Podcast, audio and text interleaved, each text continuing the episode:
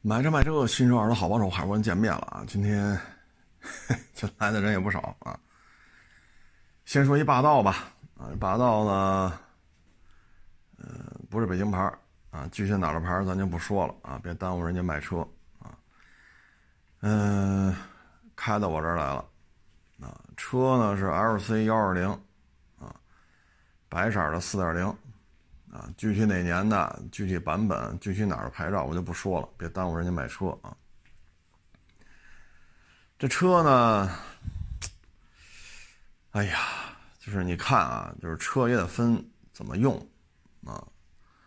正常使用，正常保养，这八个字儿啊，其实你在这些十几年车龄的这种车身上啊，就能体现的特别的淋漓尽致啊。这些霸道呢。看完之后吧，我这车真是值不了多少钱了啊！零七的四点零，首先呢，公里数特别的大啊，公里数特别的大，那不是说一二十万了，那可不是这公里数啊，太大了。再一个呢，这台车啊，说拆个盖儿，这这这这拆了那儿，那这这都不叫事儿了。对于他来讲，这都不叫事儿。这台车的发动机有包浆的这种现象，啊，就这发动机啊，这油泥啊，哎呀，我这气门室盖这一块儿，这这肯定是有问题啊，这个，啊，再一个呢，因为这车啊，作为一个一加来讲，这车这发动机气门室盖应该是开过了，啊，油泥把这个这一圈都糊死了吧？我们拿手擦半天。把那个气门室盖那螺栓擦出来了，一看这螺栓这颜色啊什么的就对不上啊对不上，所以这台车呢，因为这么大公里数，所以我们怀疑啊开过缸盖了啊，因为擦半天擦出一颗螺丝了。我这么说，各位都觉得 这这这这这这是霸道吗？是一脑袋泡担保啊。然后呢，我这再一看这车这皮带啊什么的，这车真是正常使用、正常保养，这八个字儿没做到啊！我说这发动机肯定是不大正常了啊！这这发动机这绝对是一瑕疵了啊！然后呢，又看看其他的，它那个发动机后面连到变速箱壳体那儿了啊，那块也有油泥啊，黑乎乎的。哎呦，我说这这好像不是开缸盖这么简单了，这个啊，嗯，然后就趴地下看吧，这一趴地下，好家伙，底下那油底壳嘛，啊，就是那种湿的黑色的油泥，也是，我说这完了，这上下，这这车得，这要是往外卖，这车得花大价钱去修了。这些油封啊，什么钢垫啊，这全都有问题。但是你要说油封多少钱，钢垫多，这东西没多少钱，但是人工费特别高。再一个，你的油底壳给人重新打一遍，那油呢？这油得重新换了呀。你不能说好，这油接着接完了之后，把油底壳装上，再把油倒回去，那那也不能这么干呢，对吧？你这个人工费太高啊，油液就相当于全换一遍了。皮带的话，就这台霸道，我们感觉真的是缺乏一个保养啊。然后我们看看它这个行走机构，我们觉得这台车啊，这要换就是刹车盘片什么的，应该是挺费劲的啊，因为它这螺丝啊什么的都锈死了啊，锈死了。我说这车况。这车况磕碜点啊，然后几手车他也说不清楚，啊，四手还是五手他也说不清楚，他也没拿大绿本啊，他也没拿大绿本所以这是四手车还是五手车，他都说不清楚，你说我们怎么办？对吧？四手还是五手，他说不清楚，那这车肯定就不是一手了呗，是不是？人卖家都都说这数了，咱就不能当一手车来看了。我一看这车况。这也不像是四 S 店石头出来的，四 S 店保养的车不会这么着就交车的，啊，这车实在是太沧桑了啊！它底盘件啊，全都是锈蚀啊！你不说生点锈，不是，很多东西都是锈蚀，所以你看它这底盘啊，你就感觉你要是说拆点什么东西，这台车啊，行走机构底盘啊，这拆点东西会相当的费劲，大量的锈蚀。啊哎呀，我说这车您是，我说您这车都平时干嘛用啊？人家就说啊，就是跑工地、跑沙漠，啊，什么大西北啊，这儿那儿那儿这儿，全国各地到处跑，啊，我看您这底盘，这好像不光是跑沙漠这么简单吧？这种大面积的锈蚀，这。这这这跑沙漠不应该成这个样子啊！所以这台车我们感觉，唉，可能雨水大的地方也常去啊，也常去。零七年的这四手或者五手保养记录也不齐啊，然后这盖子呀，什么前后盖子这拧的呀，哎呀，真是，嗯，车况比较沧桑啊，车况比较沧桑。啊所以这车，哎，你说正常啊？就以它这个配置的话，正常，就哎呀，这没法说正常，这公里数也也太大了啊！这就是一个不正常的车况啊！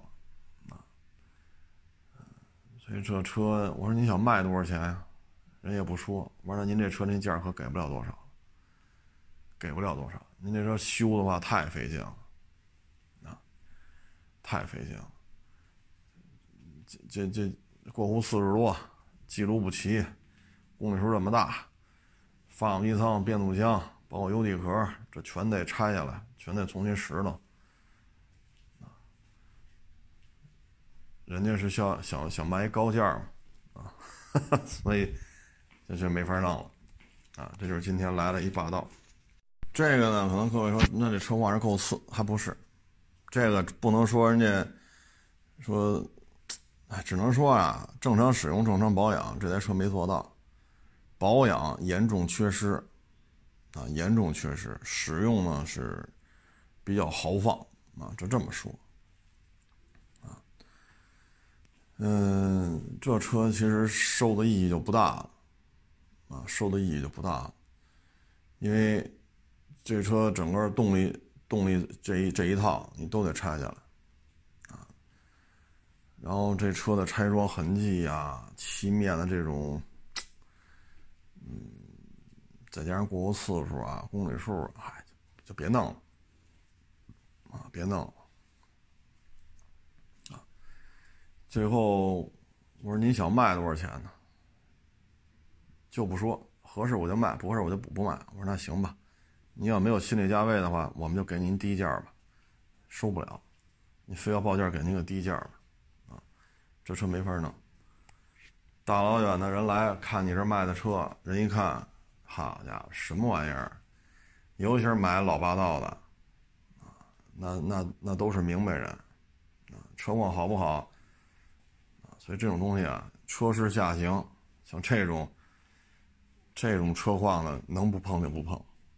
啊，收回来就砸手里了，除非是特别便宜，啊，特别便宜，什么都不占，对吧？什么优势都不占，便宜，那我们也不说什么，便宜我就买，对吧？唉，反正霸道太难找了啊，像十几万公里的原漆原玻璃的全程电保的，北京个人一手的。这现在很难碰到，啊，很难碰到。然后昨天呢，拍了一小视频，啊，叫哈弗 H 九在澳洲七年不限公里数原厂质保。嗯，咱们现在要去四 S 店买一哈弗 H 九，就咱们国内啊，就是三年十万公里，啊，这确实差距有点大。我发了，发了之后这小视频啊，我看，哎呀，这个。有些反馈我也觉得挺逗的，啊，说澳洲是三点零，国内是二点零，啊，所以这质保期不一样。第一呢，在澳洲卖的也是二点零，这是第一点啊。第二，质保期长与短跟你几点零没关系，对吧？跟你几点零没关系啊。甚至于再夸张点，布座椅、皮座椅、手动座椅、电动座椅，带通风、带加热、带按摩、带机，你不论你什么样的座椅，只要你原厂出的，你质保期都是一样的啊。那你不能说啊，你按您这疗法，越贵的质保期，那奔驰 S 那应该十五年、二十年质保，对吧？那奔驰 A 十几万一辆，现在不是国产了吗？十几万一辆，那就一年质保呗。那迈巴赫就三十年质保呗，奔驰 E 贵点儿那是十年质保呗。那能这么聊吗？所以发现这个很多人听这东西，他也确实是不太愿意经过思考啊，不太愿意经过思考。嗯，互联网时代嘛，互联互联网时代的这种，这种这种社交社交场合，就网上的这种社交言论，就是这一状态，也正常。然后那天我不是说了一个大洋摩托后边四个字什么给忘了？后来好多网友跟我说，大洋摩托风驰电掣啊，我说得嘞，确实老了，记不住了啊。那一阵子一直是巩俐代言嘛。啊，巩俐给大洋摩托做代言，但是好多年以前的事儿。九几年的时候啊，摩托车杂志那会儿老买那摩托车杂志啊，那会儿呢就经常介绍什么大洋摩托的这这个主机厂周围的小商铺啊，还有什么嘉陵啊，什么轻骑，就这些主机厂周边的小商铺买卖可好了。为什么呢？这些主机厂效益好啊，工人一下班他愿意消费。他挣得多，啊，嗯，但是这些主机厂现在，建设雅马哈、嘉陵本田，啊，轻骑铃木，呃，嘉陵本田、建设雅马哈，这基本上没什么动静了。那会儿还要搞合并嘛，啊，嘉陵和建设合并嘛，要搞一个巨无霸级别的摩托车主机厂。嗯，后来，嗨，这种东西就是一强扭的瓜嘛，它不可能甜，啊，所以这事儿最后也没成，啊，现在嘉陵、本田、建设雅马哈也都没动静了。轻骑、轻骑铃木、轻骑前些年出过一个叫藏獒吧，还是叫什么来着？出那么一个摩托车，然后这些年也没动静了。现在轻骑这边。股权变动啊，跟这合作那合作，反正应该是轻骑这个这一摊买卖应该还在做，摩托车还在做，啊，那会儿就跟小星合作嘛，生产那个麒麟太子幺二五油冷，啊，太子车，轻骑这会儿应该还有在做，啊，嗯，大洋呢也沉寂了这么多年，现在又开始出什么复古车呀、踏板车呀。啊，看来大洋这边又东山再起了啊！产品一个接一个了，各个摩托车媒体也都是跟着报道他的车啊。唉，所以这个就是花无百日红，人无千日好啊。所以买卖嘛，就是一代一代的更新啊。说百年老店、千年老店少，很少。啊所以摩托车圈这个变化呀，你从九十年代看，你从现在你再看，确实感觉就完全两个世界了啊！前两天看一望江，望江还出了个摩托车。小时候不是骑望江吗？我那会儿骑的多是望江二五零两冲，啊，真有劲儿！两冲的摩托车，二五零大单缸，这低扭，嘟嘟嘟嘟嘟嘟嘟，哎呀，真是太有劲儿。然后他的成名之作呢，不是这两冲，是那个 G N 二五零，啊，那是他的成名作。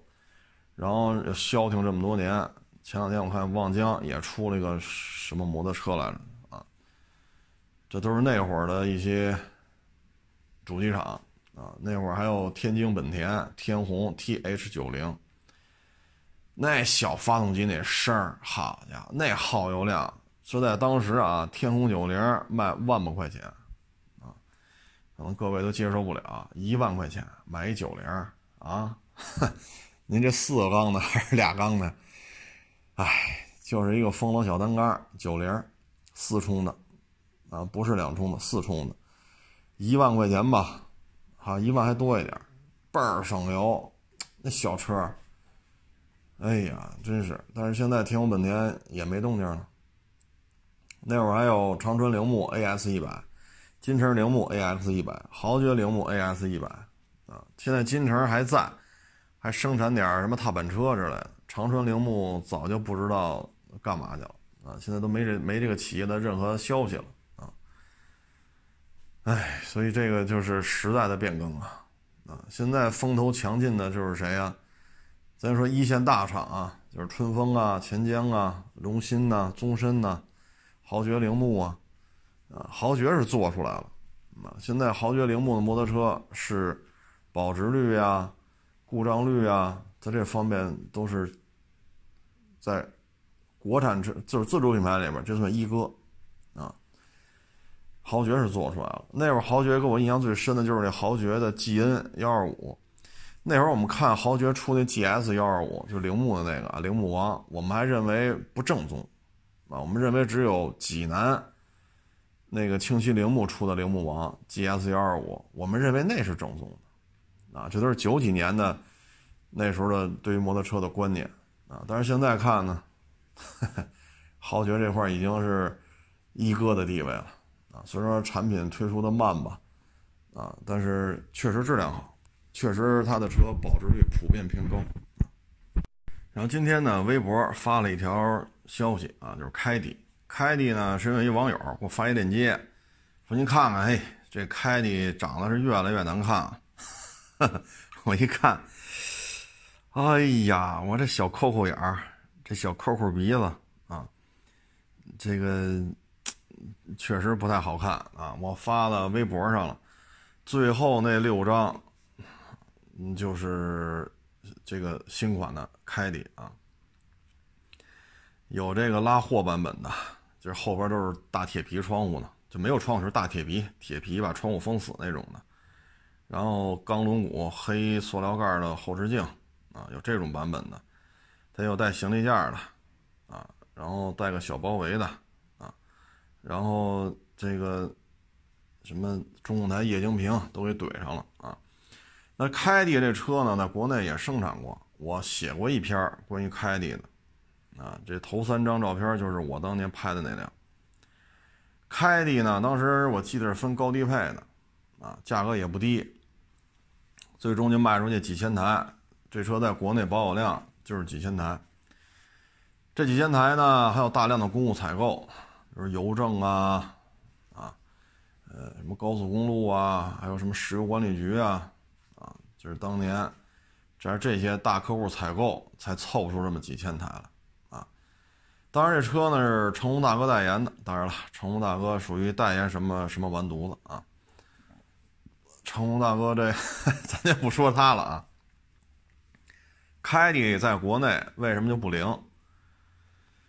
嗯，首先呢，凯迪和途昂 L 他们是衍生关系，而小型 MPV 在国内市场急剧萎缩啊。捷德不玩了，逸致不玩了，加乐马五不玩了，啊，GL 六也没了，啊，现在就途昂 L 一根独苗啊。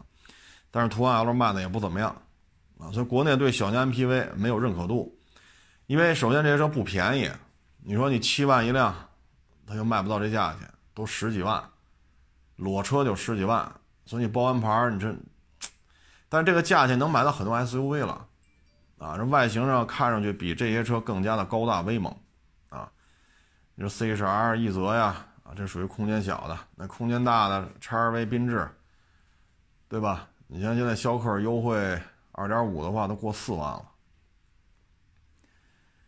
嗯，其他的，你像什么逍客啊，还有韩系韩系 SUV 更便宜。你像北京现在的大胜达啊，那优惠好几万，起步才二十多一点点儿，优惠好几万。你说你十几万，你买什么买不着，对吗？所以十十几万你买小型 MPV，这这是一个大的。战略方面的一个走向啊，所以小型 MPV 就不能玩了，这是第一。第二，你这车，因为你跟小型 MPV 有高度衍衍生关系，但是呢，你因为种种原因，你又做不到说六七万一辆。可是你这个悬挂呀、配置啊、内饰啊，就特别的 low 啊，因为你定位就是一个货车，或者说客货混装吧，啊，这么说不不不是特别的专业了，反正就是什么都能干，拉货也行，拉人也行，您就这么一属性啊。呃，但是你这个定位在国内，它有很多车，那边咱这什么快狗打车，我不知道听众朋友们所在城市。多不多啊？反正北京特别多。厢式货、金杯、五菱啊，小中大吧，基本上就这三类车型很多。厢货咱就不说了，那太大了。金杯啊，以金杯为代表的这种面包车很多很多啊。金杯这车很便宜，一三年、一二年呀，当时在车市里边就有嘛，金杯勤务兵嘛。呃，金杯还有什么来着？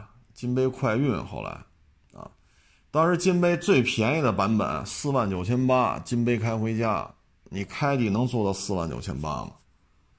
你做不到，四万九千八翻一翻你也做不到，这是第一。第二，你做到了四万九千八，你有金杯能装东西吗？也不行。第三，你做到了四万九千八，你跟金杯一个价了，咱就不说谁能装谁不能装，你的换件维修的费用能跟金杯一个价吗？不能。那买这车都是自己的小小生意人，就相当于他买一台车就是一小生意，啊，大吗？不大，咱没有贬低歧视的意思，他这买卖不大，但是他也是个小生意人。这台车就是我的生意，我拉活就是我的生意。我生意不大，买卖不大，但这也是一门生意，所以他就要算很多费用，是不是这道理？所以你在国内，你说那你说啊，那我这这这我不跟他比大小，那金杯多大？那你跟五菱比，五菱三万多能买着，四万多能买着，五万多也能买着，你开的能做到这价钱吗？你做不到，对吧？你做不到，那五菱。这换件维修的费用，您比得了吗？你更比不了，啊！所以你在这种情况之下，你这车在国内没有生存的空间啊！啊，不论是进口的还是国产的，像凯迪这种定位的车都很难办，很难办，啊！那有些网友说，那这威霆的不也是这种属性吗？是不是？那全顺呢？那依维柯，各位啊，那些车多大个儿啊？你先说这威霆，你说它也有 工具车的属性，可以，毕竟这车在国外它也有工具车的版本啊。但是咱们这边真不是工具车啊，引进的不是那个窗户拿大铁皮糊死了那个，那不是，咱们引进的不是那种版本啊。你首先说像威霆不到三十万，我开出来是不是一大奔呢？首先这大和奔这俩字没错误吧？因为车很大，它确实又是个奔啊。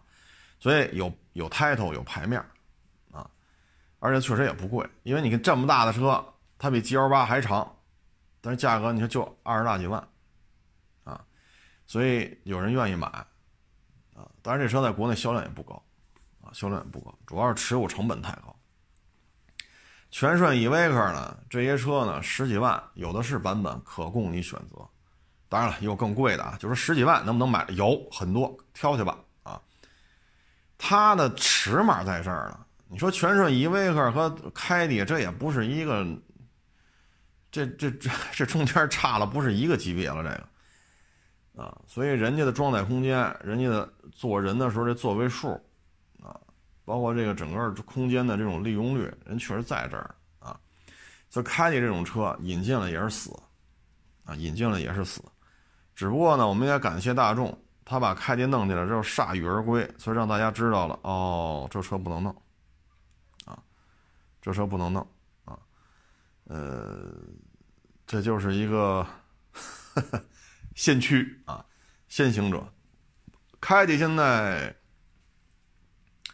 一五年、一六年我在北京啊还能见着，二手车市场里边时不时也能见着，马路上时不时也能见着，但是这几年吧，基本上就见不着了。啊。主要这车呢件儿太贵啊，很多网友说，那你换途安的呀？这俩车是一个模子出，各位啊，是一个图纸出来的衍生版本，但是有些件儿它装不上去。你明白这意思吗？你看看途安，你再看看这个凯迪，它不一样。你换件儿，你不是说拿回来就能换的，啊，所以维修成本巨高。当时散件组装也没有国内开模具，所以你要买零配件儿，哎，所以这车吧值不了俩钱儿，啊，因为这开起到现在是非常非常的便宜了，在二手车市场上，但是轻易不敢接，接完了，你说你。谁敢保证它不坏呀？这么多年了，对吧？就这车龄都都在这摆着呢。再一个，保有量这么少，零部件这么贵，谁敢保证它不坏？坏了怎么办？你说轮胎扎了，这倒好说了，那其他的啊，所以这种车轻易你也你也别接啊。车是真没俩钱儿，但是这个持有成本啊不可估量。这个呢，可能也跟国情、文化、经营理念跟这有关系。啊，因为反过来你说，那这凯迪在五菱面前，那就是被打的没有还手之力啊。那 OK，你把五菱卖到德国去，你看五菱是吧？那便宜吗？三四万块钱就能买着。但是你把这拉德国去，还真不行，那还真不灵啊。它国情不一样，理念不一样。啊，所以你你你不能说，嘿，这咱这有优势，嘿，那因为在这方水土上，凯迪这样的车就是等死啊。所以车型嘛，你得有怎么说呢？顺势而为啊。如果你是呛着来，肯定不行。不是说你这车便宜拉那就能挣钱，那不是这么简单的。嗯，说到这儿呢，我就想起一个事儿了。啊，身边啊，越来越多同这同行啊，不在北京干了，啊，嗯，有的去新疆干了，有的去东北干了，有的去山东，啊，嗯，为什么呢？就说就刚才说不是凯迪和五菱嘛，啊，你看在北京，假如说你手里有，假如说你租了三十个车位，啊，那你手里的标至少也得三十个。要不然车来了，你也没法给人过户，啊，那三十个标，你这一年租金几十万，啊，几十万。然后现在这房租是都往下调了，因为大量的空置的车位，大量空置的展厅，啊，但是租金还是高，啊，因为我去一些三线、四线城市，人那租金就跟不要钱似的，就跟不要钱似的。八九年前吧，去别的城市，我家伙这，你们这二手车市场还收费啊！我勒个去，就收这点钱就甭收了啊，还不够门口那看门老大爷是负责收钱那老大爷的贡献啊！太便宜了啊！有的是按天收，有的是按月收啊。所以呢，他去了这些城市之后，第一，他不牵扯到租标，说我租十个展位。我手里十个标，我三十个展位，三十个标，啊，像有的做的大的五十个展位，那你标五十个不一定够，啊，你可能得租六十个，或者五十多个，那你这标钱好几十万呢，啊，咱别的不说吧，就一年说你有好几十万的纯利，这活的就可以很滋润了，啊，咱不能说高大上吧，什么富贵人家吧，咱咱不能这么说，但是吃喝不愁啊。是不是这道理？所以他去了这些城市之后，生活成本比北京还低，房价也低，房租也低，他又不牵扯这标的事儿。再一个呢，他们是依托于最起码他这个省，啊，他还没有实行国六 B，所以他可以全国收车。现在有些省，刚才我说这些地儿啊，有些地方国四还能签呢，所以他可以全国去收车。你像北京，你收一国四的，还迁回北京来，那你这，你洗洗睡吧，啊，毛都没有。但是刚才我说这些地方，到现在国四的车还能签，那人家可以全国收啊。那有些车我们看着，没法聊。为什么签不进来？你跟人聊什么劲儿？对吧？你说人家哪儿哪儿，你要吗？零七年三点零大皇冠，几万公里全时电保，这那那，要不了。我知道拉过来挣钱，我弄不了，弄不弄不回来。但是在这些同行去了这些地方之后，人就能弄啊，能迁回来，没问题，对吧？然后你实行国六也没卖出去啊？说实行国没事儿，为什么呀？我这一个省我还省内流通啊。你北京再大，你有人家一个省的人口多吗？没有吧？哎，人家照样体量，这流通的体量、流通的这个盘子，就说局限到一个省了，人家也比北京大，所以人家不怕，是不是这道理？你说作为一个省、省、自治区，你作为这么一个单位来讲，你这个行政版图内，你这市级单位至少至少至少得大几十个。对吧？而这些之间省内都是可以流通的，所以很我甚至很多同行都不在北京干了，啊，他的这个现在北京二手车的经营成本实在是太高了，实在是太高了，哎，尤其是国六 B，啊，你现在你你现在倒腾车只能是北京市内的这点车。啊理论上讲，从外地也能收国六 B 不就行？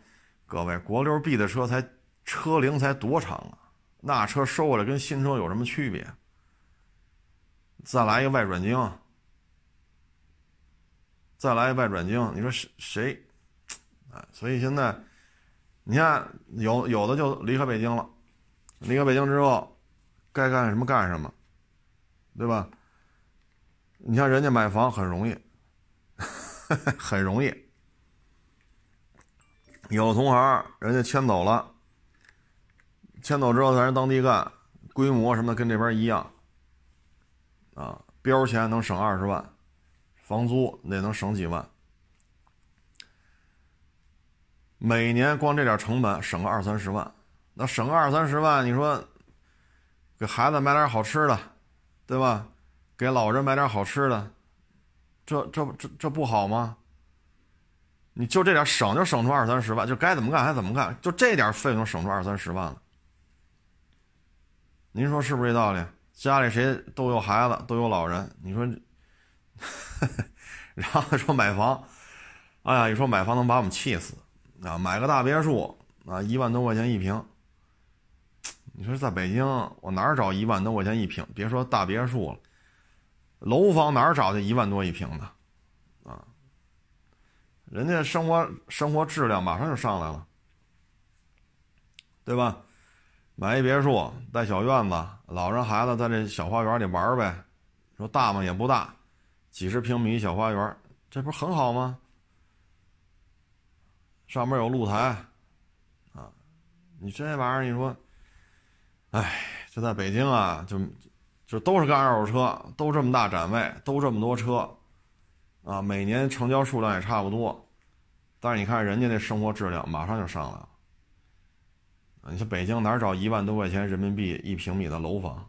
你还别墅，想瞎了心了那是啊。再一个呢，就是过户，啊什么的，确实也省事儿，啊确实也省事儿，所以很多人就不在这儿干了。啊然后呢，通过在北京的这些人脉吧，北京的，因为北京车往外迁无所谓啊，所以从北京还能拿着车源，然后在当地混上半年一年的，哎，当地的车源也基本上也都摸熟摸透了摸熟了，虽然当地北京人家车源比北京还更更富裕，啊，因为在北京外地车源基本上你也弄不了了，当然当地呢，当地捋顺了，当地能弄几个车，北京能弄几个车。北京毕竟人脉关系还在这儿嘛，干这么多年了，所以人家，哎，过得比北京还舒服，车源比北京还稍微多了点啊，然后这整个状态就不一样，啊，所以，哎呀，像北京这个二手车经营啊，这确实啊，有时候就觉得这个。就高高在上。这个高高在上啊，是什么指的什么呢？就是你的成本下都下不来啊。哎，你包括现在租标啊，说租标把标给你吧，你不是你不是收人车的给人过户吗？这个那个嘛，是吧？现在啊，四五月份要租的话，这标还挺值钱的，因为解禁了，疫情好转了，尤其是五月份，大家都忙着出货，标都觉得哎呦得多弄点，好家伙，下半年我打一翻身仗。五月份的时候，标钱是最贵的。六月份，库嚓一下就完了。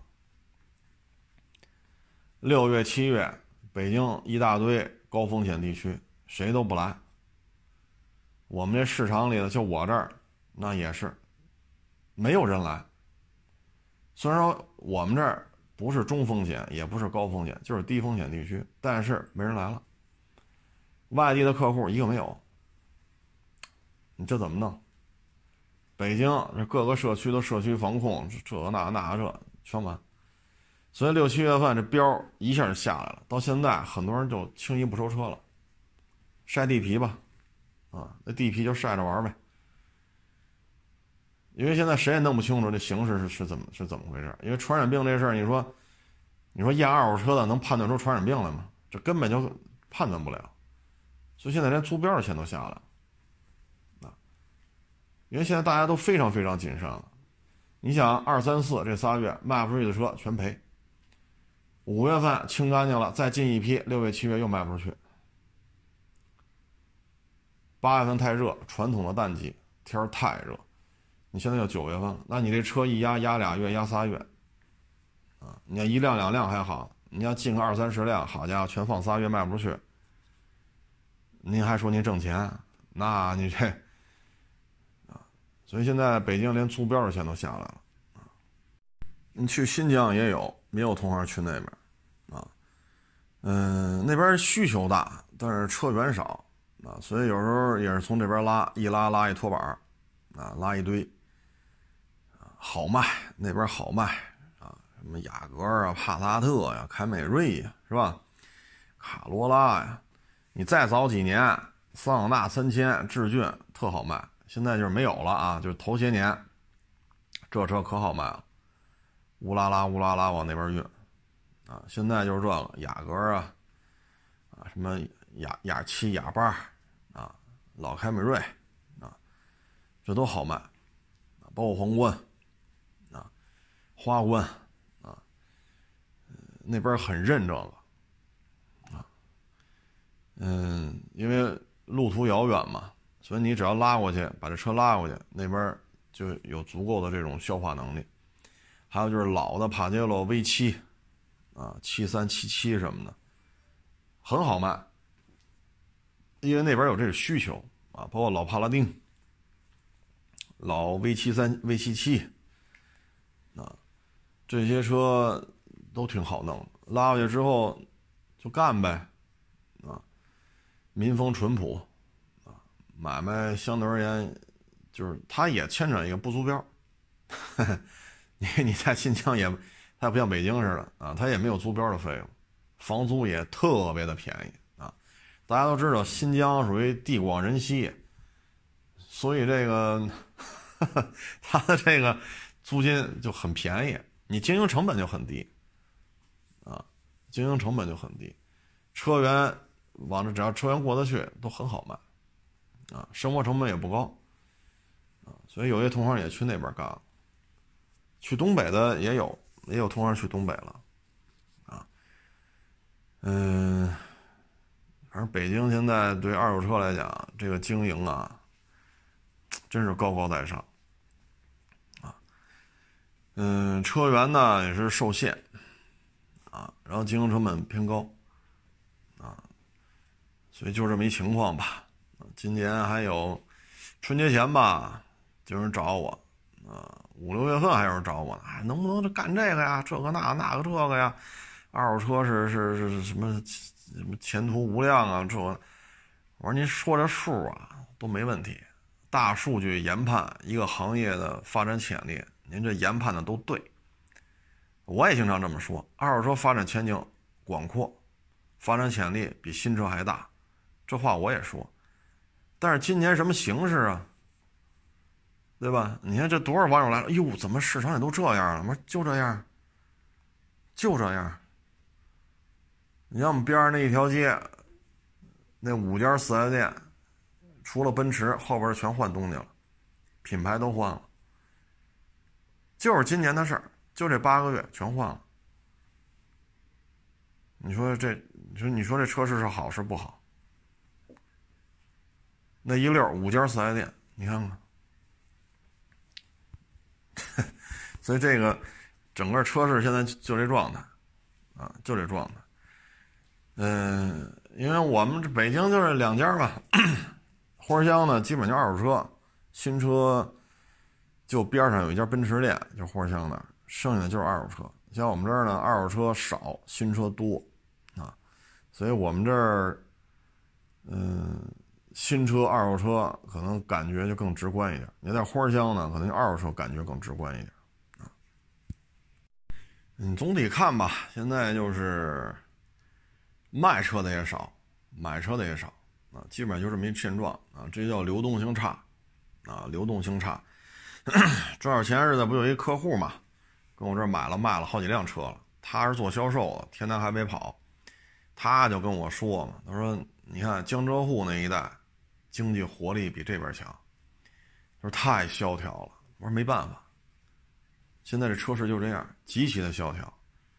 大量的商铺现在都空着，就是就是退租嘛，到期就不交钱了，到期就不交钱了，有的没到期都不交钱了，不来了，来了还得还得吃盒饭吧，哈 哈来了还得开车开点还有油钱吧，所以连来都不来。啊，江浙沪一带呢，经济活力更加的怎么说呢？更比这边有韧性啊。你别看现在疫情啊，包括这个啊，为了毛衣啊，打毛衣战啊。但是呢，咱们国家现在出口额还还是可以的啊，再加上这个像阿里巴巴呀，包括一些其他的一些大的这种呃买卖呀，啊，整体人家那边很好啊，很好做。嗯，现在这边主要就是六七月份这疫情防控啊，就这一次一个反复两个月，这一下。要是按照五月份那个势头，今年买卖应该还挺好的。但是六七月份这一下，很多人就给干趴下了，啊，因为二三四就没挣钱，月月只出不进。五月份把一二三四这几个月的库底子清干净，肯定赔钱呀。清干净和他进一批吧，赶紧卖。五月份形势挺好的，然后库差六月七月又疫情防控，本身一二三四五您就没挣钱，五月份清干净了。然后进一批车，六月七月又摁趴下了，啊，所以这个那会儿六月份嘛，我去四 S 店办事儿去，啊，我说疯了一样打电话，您来吧，给您优惠，这那那这。我说你们这卖新车，我说丰田店至至至于吗？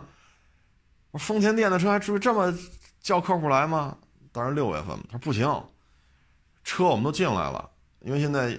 当时新发地嘛，他说我们也不清楚是又得维持几个月，赶紧卖出去，因为这是四 S 店自己花的钱，从厂家就是现结，给一辆车的钱给你一辆车，对吧？都是现结，一手钱一手车，结清了车才给你发，就必须得弄出去，因为不清楚这次得多长时间。当时说嘛，起步俩月，呃，最后一看就是俩月，七月底八月初基本就没事儿。当时我六月份去时候，那四 S 店，丰田四 S 店，好家伙，这销售全搁那打电话。哎呀，您来吧，您上次说那最低价不是了，再能给你优惠两千。我说这，当时我看的我都懵了。我说这是丰田店吗？这个啊，所以你看当时这经营者的压力有多大啊？因为什么呀？他他一下弄了那么多车，按正常卖是没问题的，但是他也怕疫情防控。所以为什么这么多四 S 店就关了呀？啊，就跟这都有关系。嗯，我也挺羡慕这些同行啊，东北啊、山东啊、啊这个新疆啊啊，去那边做二手车了，挺好的，挺好的。怎么干都是干，成本降低几十万，那有什么不好的？您说有什么不好的？是不是？所以我觉得，哎，但是我这动不了啊。他们因为他们本身就是来北京打拼嘛，所以再换一个城市打拼，对于人对于人家来讲无所谓，啊，无所谓。因为我们这不行啊，啊，这家都在这儿，这要我跑出去干去，那那那这一家子怎么办呢？是不是？哎呀，我真是挺羡慕的呀，大别墅一住，是不是？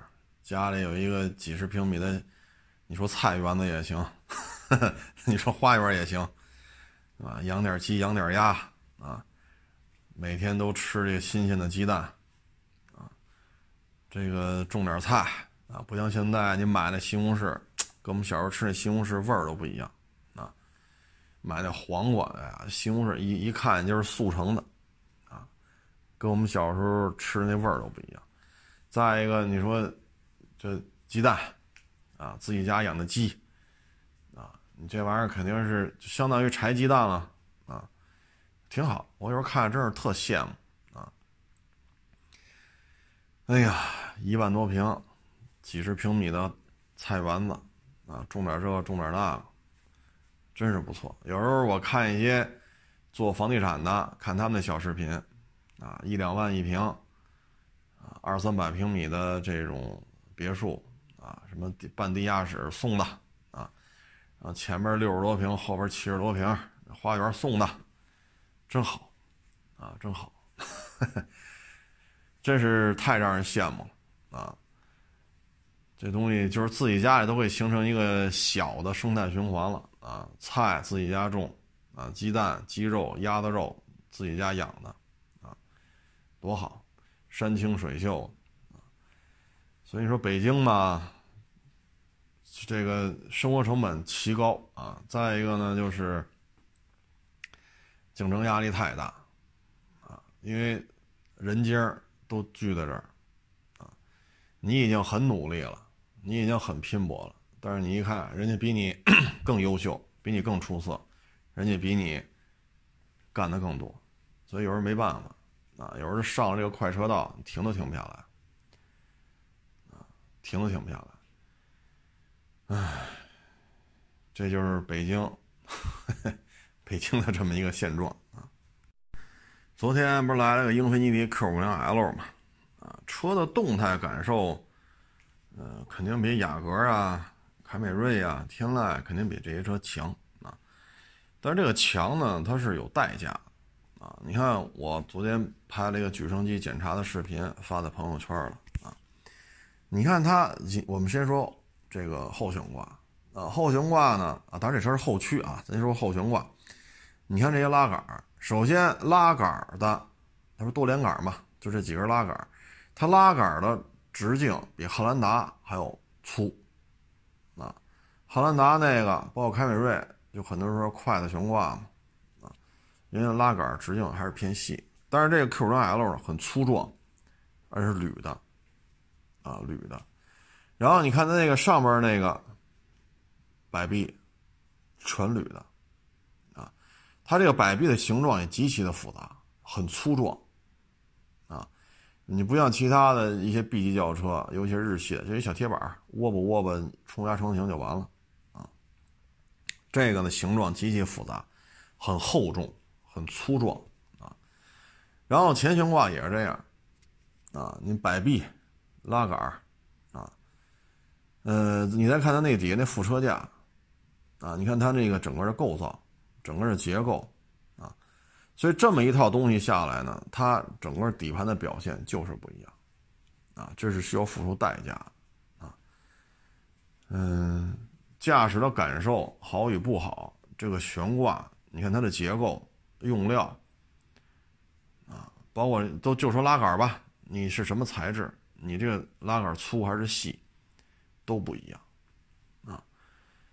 嗯，包括这副车架的安装、副车架的尺码啊、副车架的形状、固定位啊，你一看这车就是讲究啊，这底盘不是白来的啊。嗯，所以这个有时候看看底盘也挺有意思啊。确实是下了功夫了，下了本了。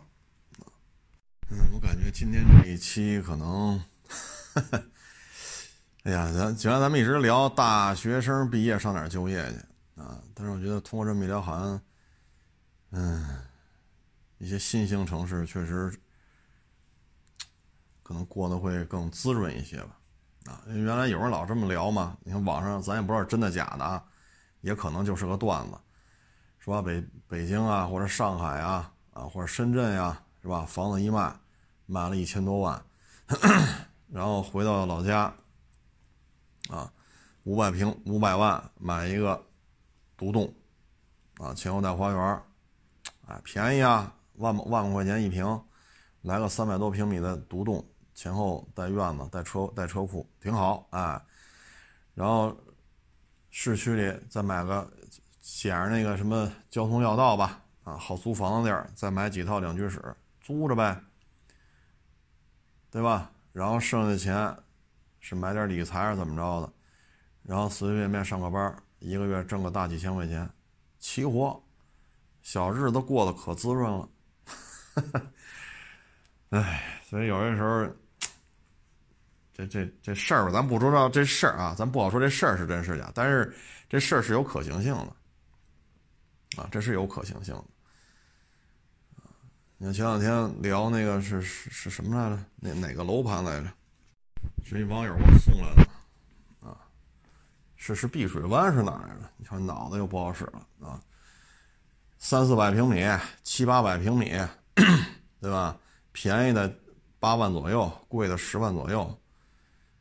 那一套房子几千万呢，啊，几千万呢？你要找一个经济比较相对比较发达，啊，然后二三线城市，人口基数也别太小，怎么着也得几百万人的这么一个城市，沿海的，特别是南方，空气好一点，气候好一点，那可不就这样吗？啊，或者说内陆城市，你看特别安逸，特别巴适，比如说成都，比如说重庆。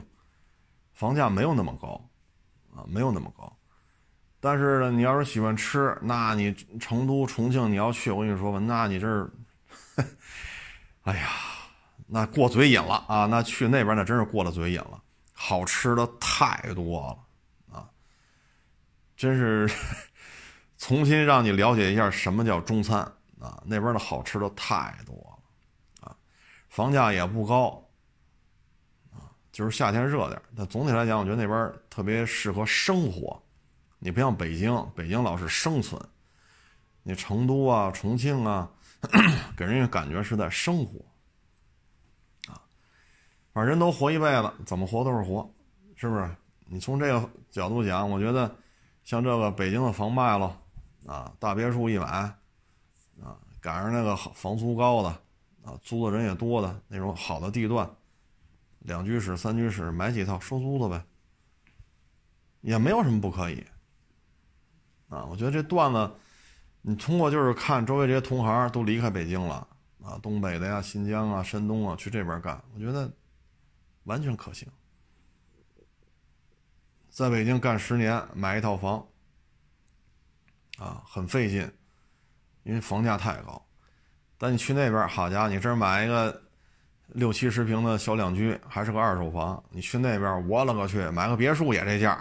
哈哈你说你这，然后还是这么干，还是这么卖，那边每年摊位费、标钱，一年能省出二三十万。你瞧瞧，你这是吧？确实不一样啊。哎，这就是人生这个生活方式啊，选择的生活状态，选择的这种。生活观念不一样，那可能，反正都活这一辈子，啊，到老了都是八宝山一烧，小盒一装啊，但是怎么活都是活，我觉得这也挺有意思的，啊，也挺有意思的。嗯，行了，这不多聊了啊，说的我嗓子都疼，啊，每天说话说的太多，谢谢大家支持，谢谢大家捧场啊，欢迎关注我新浪微博“海阔试车手”微信账号“海阔试车”。